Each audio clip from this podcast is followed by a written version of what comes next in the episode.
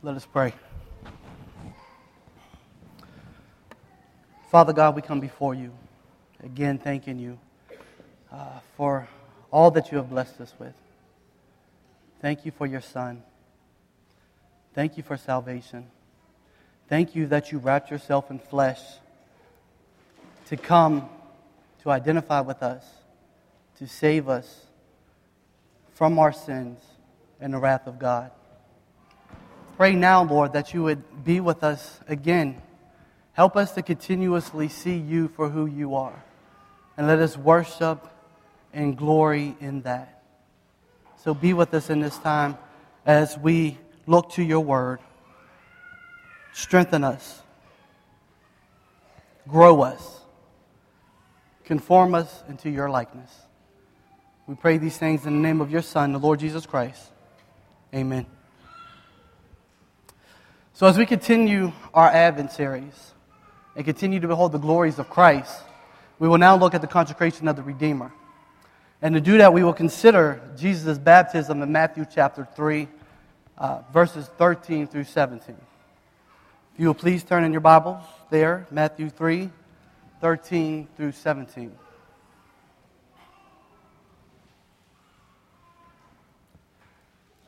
Follow along as I read aloud. Then Jesus arrived from Galilee at the Jordan, coming to John to be baptized by him. But John tried to prevent him, saying, I have need to be baptized by you, and do you come to me? But Jesus, answering him, said to him, Permit it at this time, for in this way it is fitting for us to fulfill all righteousness. Then he permitted him. After being baptized, Jesus came up immediately from the water, and behold, the heavens were opened to him. And he saw a Spirit of God descending as a dove and lighting on him. And behold, a voice out of the heavens said, This is my beloved Son, in whom I am well pleased.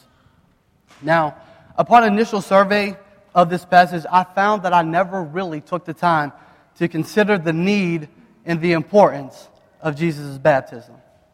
I simply accepted it as a part of biblical history. However, as I begin to prepare for the sermon, I begin to see with greater clarity the necessity and the importance of Jesus' baptism. And while we will not be able to exhaust every facet of the baptism of Jesus within 15 minutes, I do hope that we can highlight just a couple of important elements as we consider the consecration of the Redeemer in his baptism. First, as we consider the consecration of Jesus, I believe that in the immediate context, what we see happening here in Jesus' consecration through baptism is the public presentation of the Messiah. Now, Messiah is a Hebrew word, it means anointed one. It is the equivalent of the New Testament word, which also means anointed. It is here that Jesus is set apart as the anointed one and enabled for a special task as the one who will carry out God's plan of redemption. Now, throughout the Old Testament, there were many men who had been anointed and enabled by God for a special task. Priests were anointed, prophets were anointed, and kings were anointed. And these men served a very important role between God and man. They all acted as mediators, as those that would go between God and man, who would serve as middlemen between God and man. And as these men were commissioned for the task that God had prepared for them, more often than not, there would be an official ceremony by which these men were identified by being, by, were identified as being specially tasked by God Himself. And so it is here also in the baptism of Jesus that we see Jesus being consecrated, commissioned, set apart for the task that God had prepared for him. Jesus willingly submits to the task that is set before him, and as Messiah, Jesus will carry out the threefold office of priest, prophet, and king. The stark contrast, however, between these men who held these offices before Jesus is that every priest, every prophet, every king stood limited in their abilities, limited in their mediation, because every one of them was imperfect. Every one of them was sinful. Yet Jesus was standing as the perfect priest, the perfect prophet and the perfect king, the perfect mediator between God and man. And the reason why Jesus is the perfect mediator, as we've seen in Chase's sermon, is because Jesus is fully God and able to act and represent as God. And he is fully man and able to represent and act as man. So, with our time, I would like to consider just one of the threefold offices of Jesus the Messiah. The one that I believe is most applicable to our text in Matthew 3, and that is the office of priest. Now, by God's grace, we will see Jesus as prophet in next week's sermon, the, wor- the words of the Redeemer. And we also see Jesus in his kingly glory and the wonder of the Redeemer. Both of these sermons slated for next Sunday. However, now as we consider the consecration of the Redeemer, particularly the office of priest, I think it is important that we establish some context and draw upon some parallels by looking first to the Old Testament. Now, in Leviticus 8, we see a shadow in the type, in the type of the consecration of Aaron and his sons as priests. For they would act as mediators between God and man, offering sacrifices on behalf of the people. But their office was only temporary. Hebrews tells us in chapter 7, verse 23, that the former priests, on the one hand, existed in great numbers because they were prevented by death from continuing. But Jesus, on the other hand, because he continues forever, holds his priesthood permanently. The former priests served as shadows, as examples of something greater, which we see the actual fulfillment of in Christ, the everlasting priest. Christ is the genuine article, the real deal, if you will. So, here in Leviticus 8 and Matthew 3, we will draw upon some brief parallels. First, in the consecration of Aaron and his sons as priests in Leviticus 8, you have the congregation at the doorway of the tent meeting to witness the consecration of Aaron and his sons. And so it is also at the baptism of Jesus where we have the crowds at the Jordan who stand to witness the consecration of Christ. Aaron and his sons are anointed with oil in his baptism, Jesus is anointed with the Holy Spirit. Aaron and his sons offer up a sacrifice, a burnt offering for a soothing aroma unto God. Christ in his baptism foreshadows the offering of himself as a holy sacrifice, which God affirms from heaven by saying, This is, a, this is my beloved Son, in whom I am well pleased. So, in this act of congregation, in the baptism of Jesus, we observe the fulfillment of the, the priesthood in all righteousness. For in the same way Moses facilitated the ceremony to set apart Aaron and his sons for ministry, so does John the Baptist facilitate the ceremony to set Jesus apart for his ministry. And in doing so, Jesus fulfills all righteousness. It is here that Jesus declares the intentions to meet the righteous demands of God by himself undertaken to pay the debts of sinful men. We see this in Romans 8, uh, verses 3 and 4, which read, For God has done what the law weakened by the flesh could not do.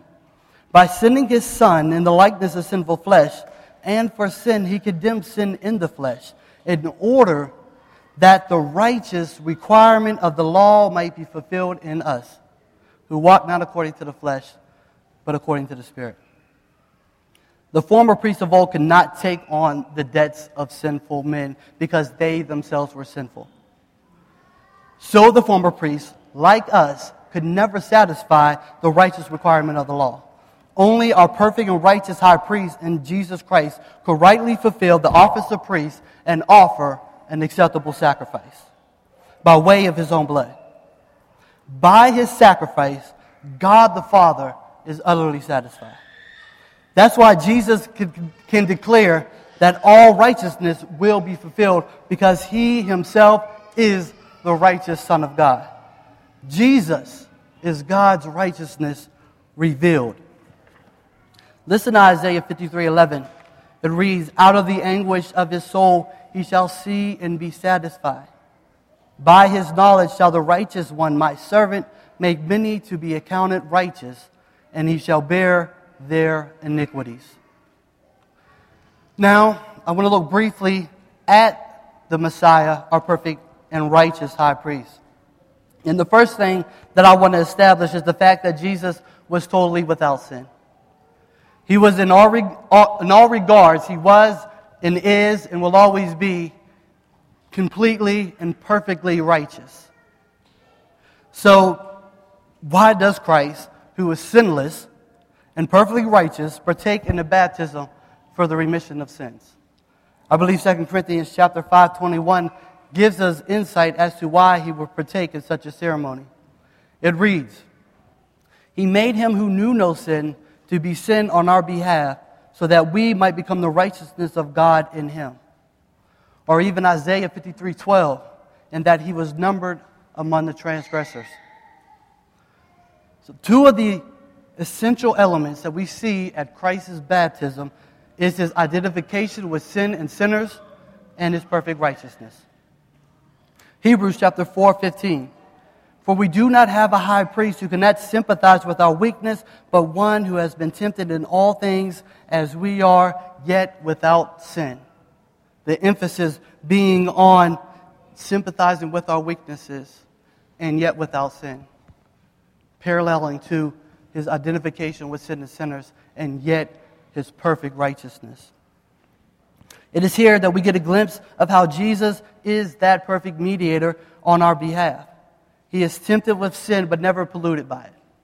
He maintains his righteousness perfectly in order that we may become the righteousness of God in him.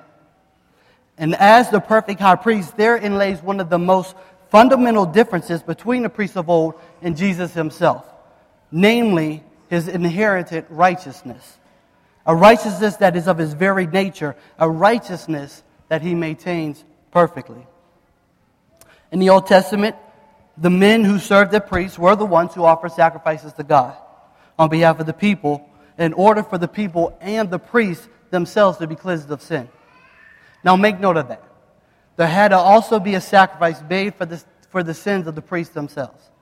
Although they acted as mediators between God and man, they too continuously needed atonement for their sin. Yet Christ, who is without sin, is able to offer himself up as the perfect sacrifice on behalf of his people. Listen to Hebrews chapter 7, verses 26 to 28. For it was fitting for us to have such a high priest, holy, innocent, undefiled, separated from sinners, and exalted above the heavens, who does not need daily, like those high priests, to offer up sacrifices, first for his own sins, and then for the sins of the people. Because this he did once for all when he offered up himself. For the law appoints men as high priests who are weak, but the word of the oath, which came after the law appoints a son made perfect forever. Now, to sum up Christ's consecration as high priest, this is what it means for us who trust in him. Three takeaways. One, Christ takes on the righteous demands of God so that the righteous requirement of the law might be fulfilled in us. Two, Christ being perfect and sinless takes on the burdens of our sins that we may become the righteousness of God in him. And three, Christ offers himself up as a living sacrifice, appeasing the righteous wrath of God, so that we may become sons and daughters of the Most High God. So, as we embrace Christ as our great high priest, the recurring refrain of our hearts ought to be Jehovah Tsidkenu, the Lord our righteousness. Jeremiah 23, 6b. And this is his name by which he will be called the Lord our righteousness. And so, as we sum this up and bring it to a conclusion, one, for us who are in Christ, it is a glorious thing that we have a righteousness that is not of our own, that we can rest in, that we can find assurance in, that we can find peace in and we should glory in that. If, if there is any of us out here who, do, who does not know that righteousness for themselves, we see that the priests and the goats and the bulls were not able to appease God's righteous wrath. So I would say, as we take time to reflect in prayer on the righteousness of Christ, that one, as Christians, we would glory in that. And two, if we do not know Christ as our personal Lord and Savior, as our great high priest, that we would consider how will we stand before a righteous God? How will we do that? Think on this while we take time silently to pray. It was a righteousness given to us who place faith in him. A righteousness which justifies us, turning the, the just wrath of God Almighty from ourselves and pours it out on the substitute, namely Jesus Christ himself, our sacrificial high priest. Let us take time in prayer silently and consider this Christ.